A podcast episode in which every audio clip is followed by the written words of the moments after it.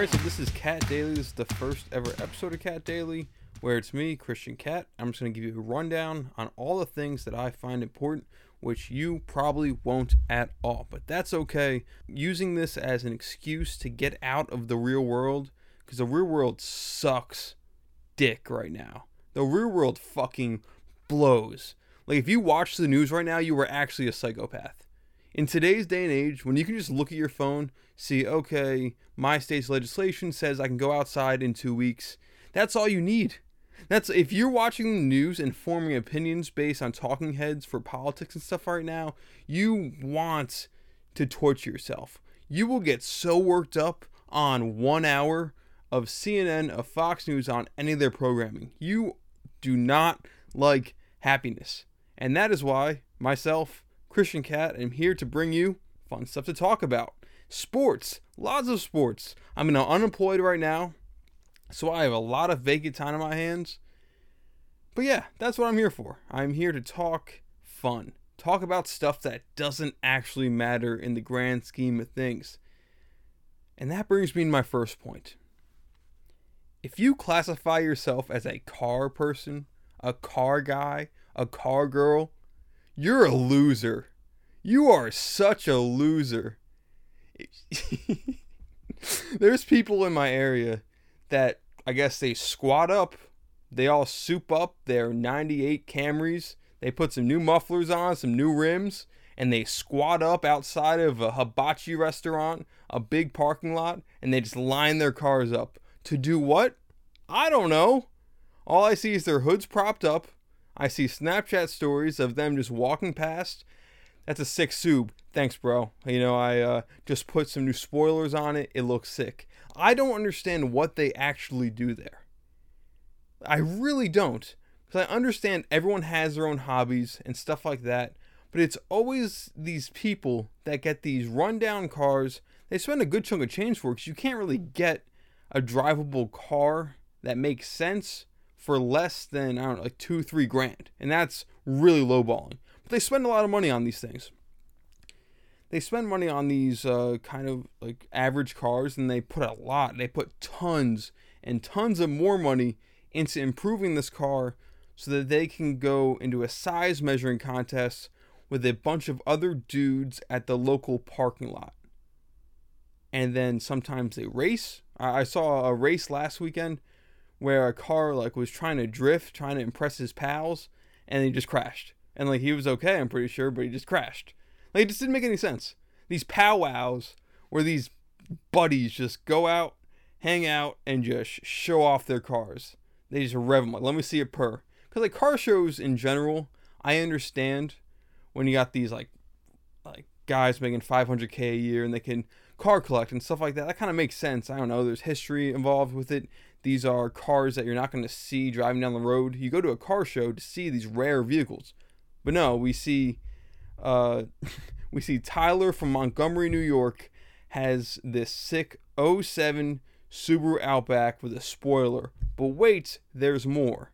New rims, new headlights, and his windows. I'm glad you asked. They are tinted. Those are tinted as fuck windows. They're not legal. He's gonna get pulled over. He's gonna get a ticket, and he's gonna bitch about it but damn it, those windows are tinted as fuck. You cannot see shit through those windows. You cannot see shit through those windows. Tyler from Montgomery, I applaud you and your Subaru Outback that is just souped up to the nines. You go through a GTA garage and you just select everything you want. You build your Subaru Outback to as much as you want for those minutes of glory. That night of glory on a night hot Saturday night. You got a couple Four Lokos in the trunk you got the boys, you got a nice tune on the radio, and you got your Subaru Outback. I just don't understand it. I really do not understand car people at all. Because this seems like a hobby that you need to be relatively wealthy to be in. Like, right? Like, someone my age, most people my age, like a middle uh, income area, like, it doesn't make sense for them to be in that hobby. It's kind of a hobby you kind of pick up when you're a grown adult or when you're retired. But no, they've gotten to the hobby early. They beat us all to it it's just amazing. It really is. If you soup up your car at the age of 22 years old, I don't know what to say to you. I really don't. Aren't we all in the same boat here? At least that's, that's the illusion I paint for myself. Is that we're all kind of trying to make it. Like no one really makes good money yet. I mean, there's a select few that have really rich parents, really rich upbringing, or got that dynamite job out of college. But aren't we all just trying to like make it now? But people are blowing loads of cash, just loads of cash on these cars. Not great cars, just average Toyota Camrys, a 2011 Mazda if you're lucky. But it's amazing. But car people, if you're a car person, please talk to me please educate me. I guess I was I am ignorant to the fact of all this. If you're a car person and you've lasted this long into my my uh, rants about car people, I applaud you first of all because I mean it took a lot of gall to listen. It took a lot of balls to actually listen to me just trash on your hobby that you probably spent a lot of time, a lot of money doing. If you're still listening, good for you. Uh, you're a better man than I. But still, please talk to me educate me because I will never, I will never go to a parking lot, bunch of guys, cars lined up. I just won't do that. It makes no sense. Just seamless transition. What the fuck are the Steelers doing? Because Steelers fans, at least, have talked themselves into that Big Ben's going to come back next year and just like nothing ever happened. He's just going to run it back. Because what we saw, like less than four games of Big Ben last year, he didn't have Bell, didn't have Brown, of course. I mean, that was the first year post Triple B montage, and Big Ben's going to come back on the scene. Juju Smith Schuster as his number one. Defense is great. The D- Steelers' defense is great. But I tell you what, the Steelers really messed up last year. I thought they were a very well run organization, and they are a well run organization. I thought Mike Tomlin was the problem. And in years past, it's hard to point the finger at anyone but Mike Tomlin. I know their secondary was trash for a couple years. It kind of took them out of contention in the AFC. It just put the Patriots above them when they were in their prime. But what are the Steelers doing? They had an opportunity there. I mean, they lost Ben for the year. They didn't have a capable backup. Well, they learned a couple games in that Mason Rudolph wasn't a capable backup to be the heir to Big Ben's throne. They have a great defense. They couldn't have tanked for a year. If they lost four more games, they're in the five spot. And the five spot got Tua Tagovailoa as their first round pick. And I know they made the trade for Minkah Fitzpatrick, getting rid of their first round pick and it made sense. I mean, Steelers fans kind of talked themselves into it making sense, and a lot of the the uh, NFL fans like they made it made sense. I mean, Minkah Fitzpatrick had, Minkah Fitzpatrick had a fantastic year last year. He really did. He's probably the most valuable defensive player that we saw last year. I mean, he was balls to the wall. So many interceptions, a couple of pick sixes. One was about 95 yards.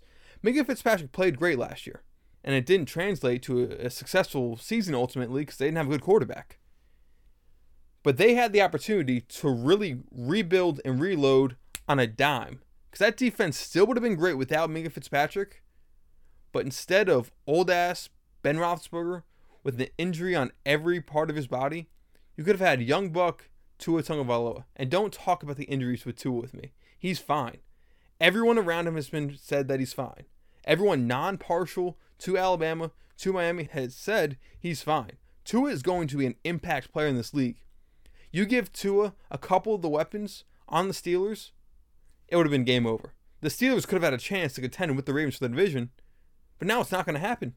Ben's we're going to see very soon that you can't just come back from an elbow injury in one year when you're that old, when you have that many problems like Big Ben does, when you're going to come back without the weapons that he was used to having and yes, Big Ben was great. Big Ben has been praised, and rightfully so, but he had a lot of weapons around him. Antonio Brown was the MVP. He didn't get the award, but he was the MVP the last year, the last full season that he played with the Steelers. Le'Veon Bell was the best running back in his time with the Steelers. He really was.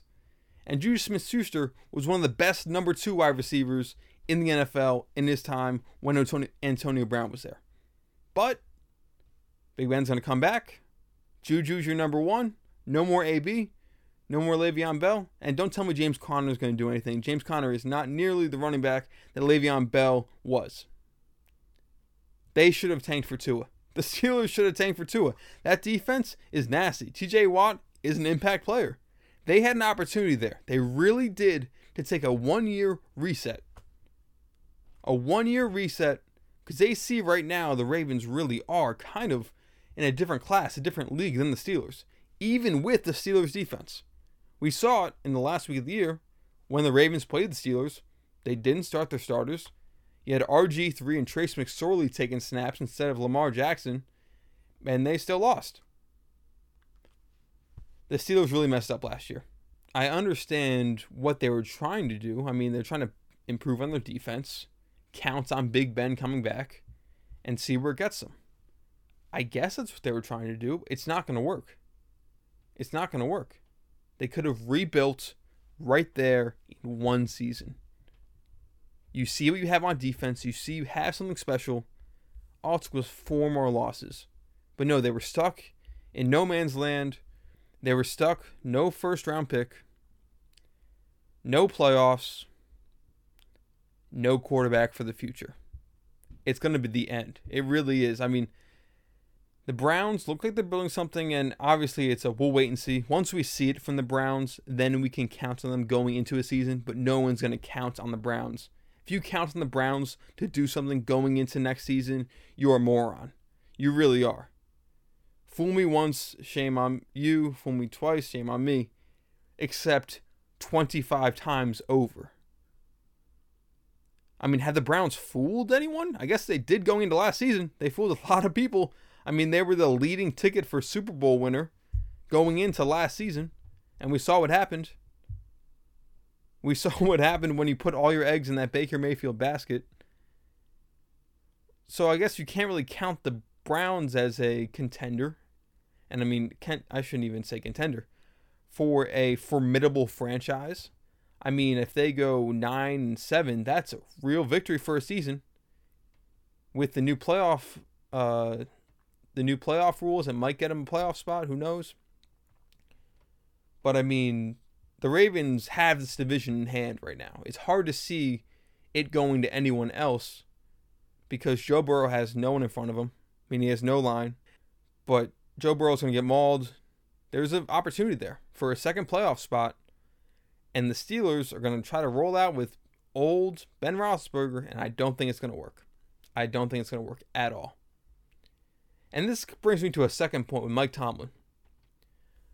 How Mike Tomlin didn't even make it to a Super Bowl with Big Ben, Antonio Brown, and Le'Veon Bell is hilarious, right? We can all agree on that. There's a reason that Mike Tomlin is perpetually on the hot seat. But then last year, he does a lot with a little, wins a lot of games with a bad quarterback, and it's kind of a, a clean slate now, right? It's going to be very bad for the future of that franchise. It's going to be tough because you can't erase what he did in years past because of one season where he did a lot with a little. But I think that's gonna, what's going to happen. Because he like he looked like he was going to be coach of the year. I mean, he really did. He looked like they were playoff bound with no quarterback, even though they didn't really beat many good teams. But they were still beating okay teams. They looked all right, and they had no reason being there. They had a bailout, you know? No Bell, no Brown, no Ben, and they were still doing things, right? They were still winning games. But we still have the past. We still saw what Mike Tomlin couldn't do with talent. But when you don't give him talent, he does more with it. But this is in college. We're not going to reward Paul Chryst for turning two and three stars into Big Ten West championships, right? This is the NFL. The talent pool is there for all he had a large portion of the talent pool. Mike Tomlin was like Florida State in the last couple years, right? Post Jimbo Fisher, Florida State. That's what Mike Tomlin was doing with Ben, with Bell, with Brown. And then you give him less talent. You give him two and three stars. You give him Duck Hodges, Mason Rudolph, a great defense, an SEC defense, but he does good things with it. You know, he wins some games. He puts a respectable product on the field. He does better than the Browns, so it's going to buy him some time. It is going to buy him some time.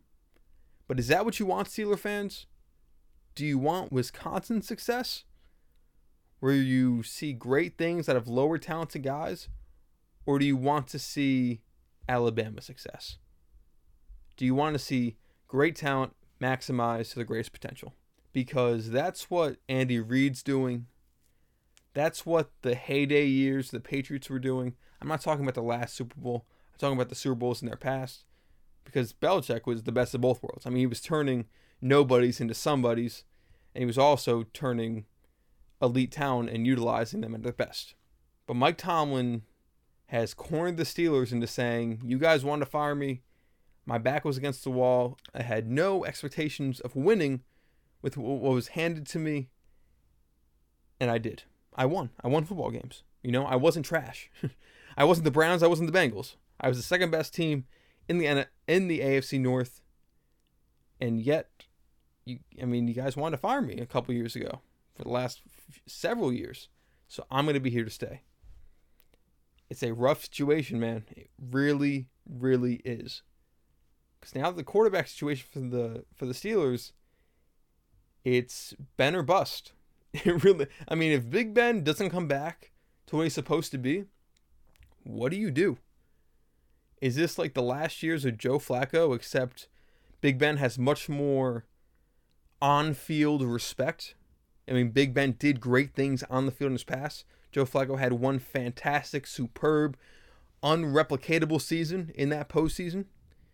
But I mean, after that and before that, I mean, Cool Joe was just kind of holding his team back in a way, you know? But Big Ben, you kind of got to ride or die with him, especially with how he's held his team hostage in seasons past, how he's kind of created drama. He's outed other guys on his roster. You got to give Ben the reps. You got to give him a full season. Could you imagine if Ben comes back, isn't himself? If Ben comes back, isn't better than Rudolph, better than Duck Hodges? You can't bench him then. So then you're stuck. The Steelers are in a tough, tough position. And I do not envy the Rooneys for what they're going to have to do going into what's going to be a non successful season in 2020. I mean, it's just not going to be. Big Ben, you can't go through an, an elbow surgery and come back like nothing ever happened with less weapons than we're used to having. So, on to the next thing. And it's my favorite sport, it's my favorite league. The MLB needs to get something done. And I'm not necessarily taking a side on the players, on the owners, because there's people out there that say they it's a cop out. It really is. It's saying, well, I mean, when it comes to siding with the millionaires or the billionaires, I usually side with the millionaires because they're making less money. That's like their entire thought process is well, these guys have all the power up here, and these guys have less power down here, so I'm going to give the benefit of the doubt to the guys with less power.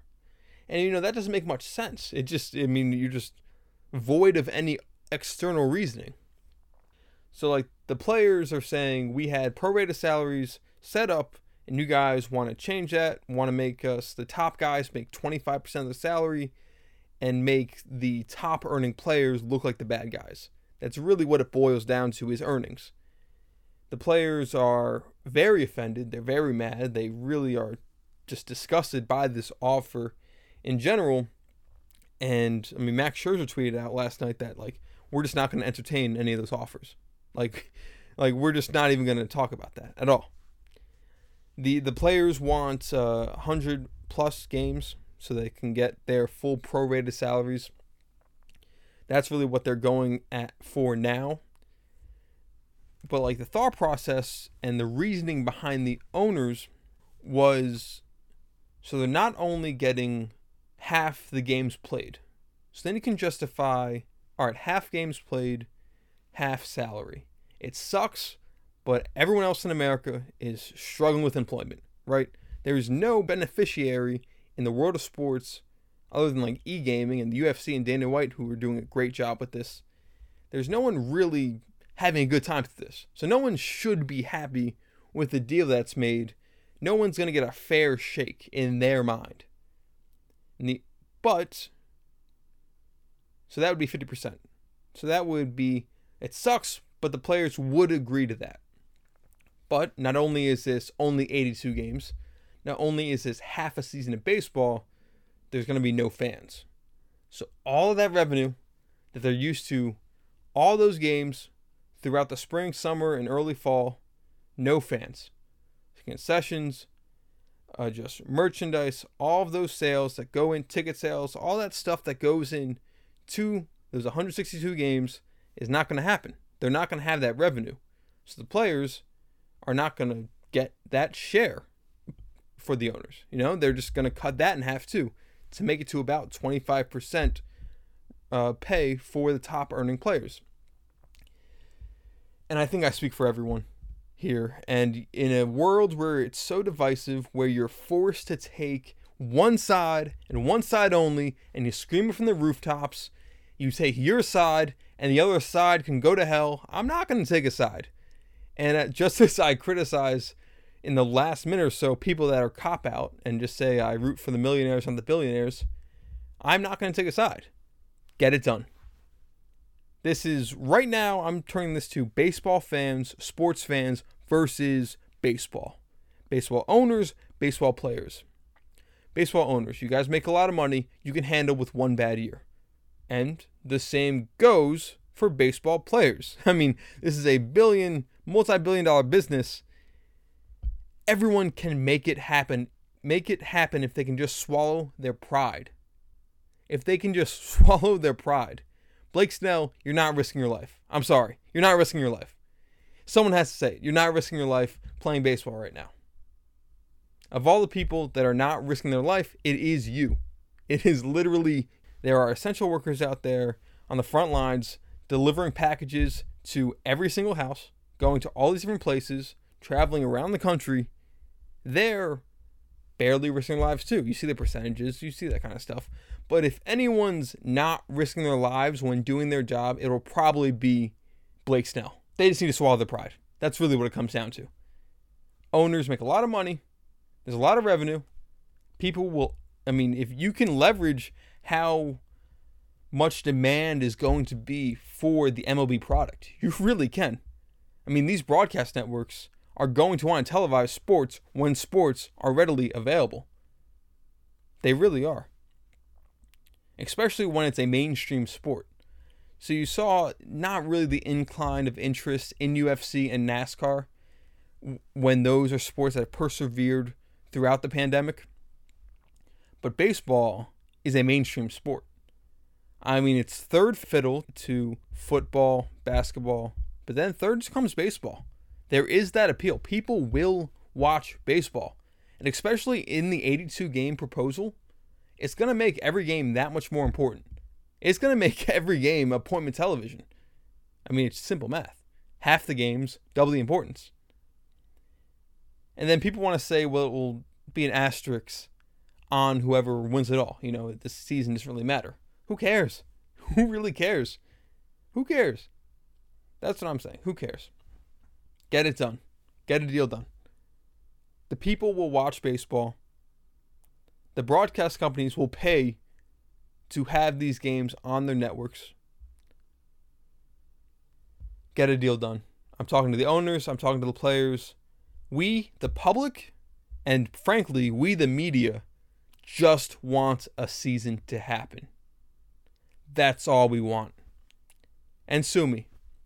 If the deal ends up not being fair to one side or the other, sue me. I don't care.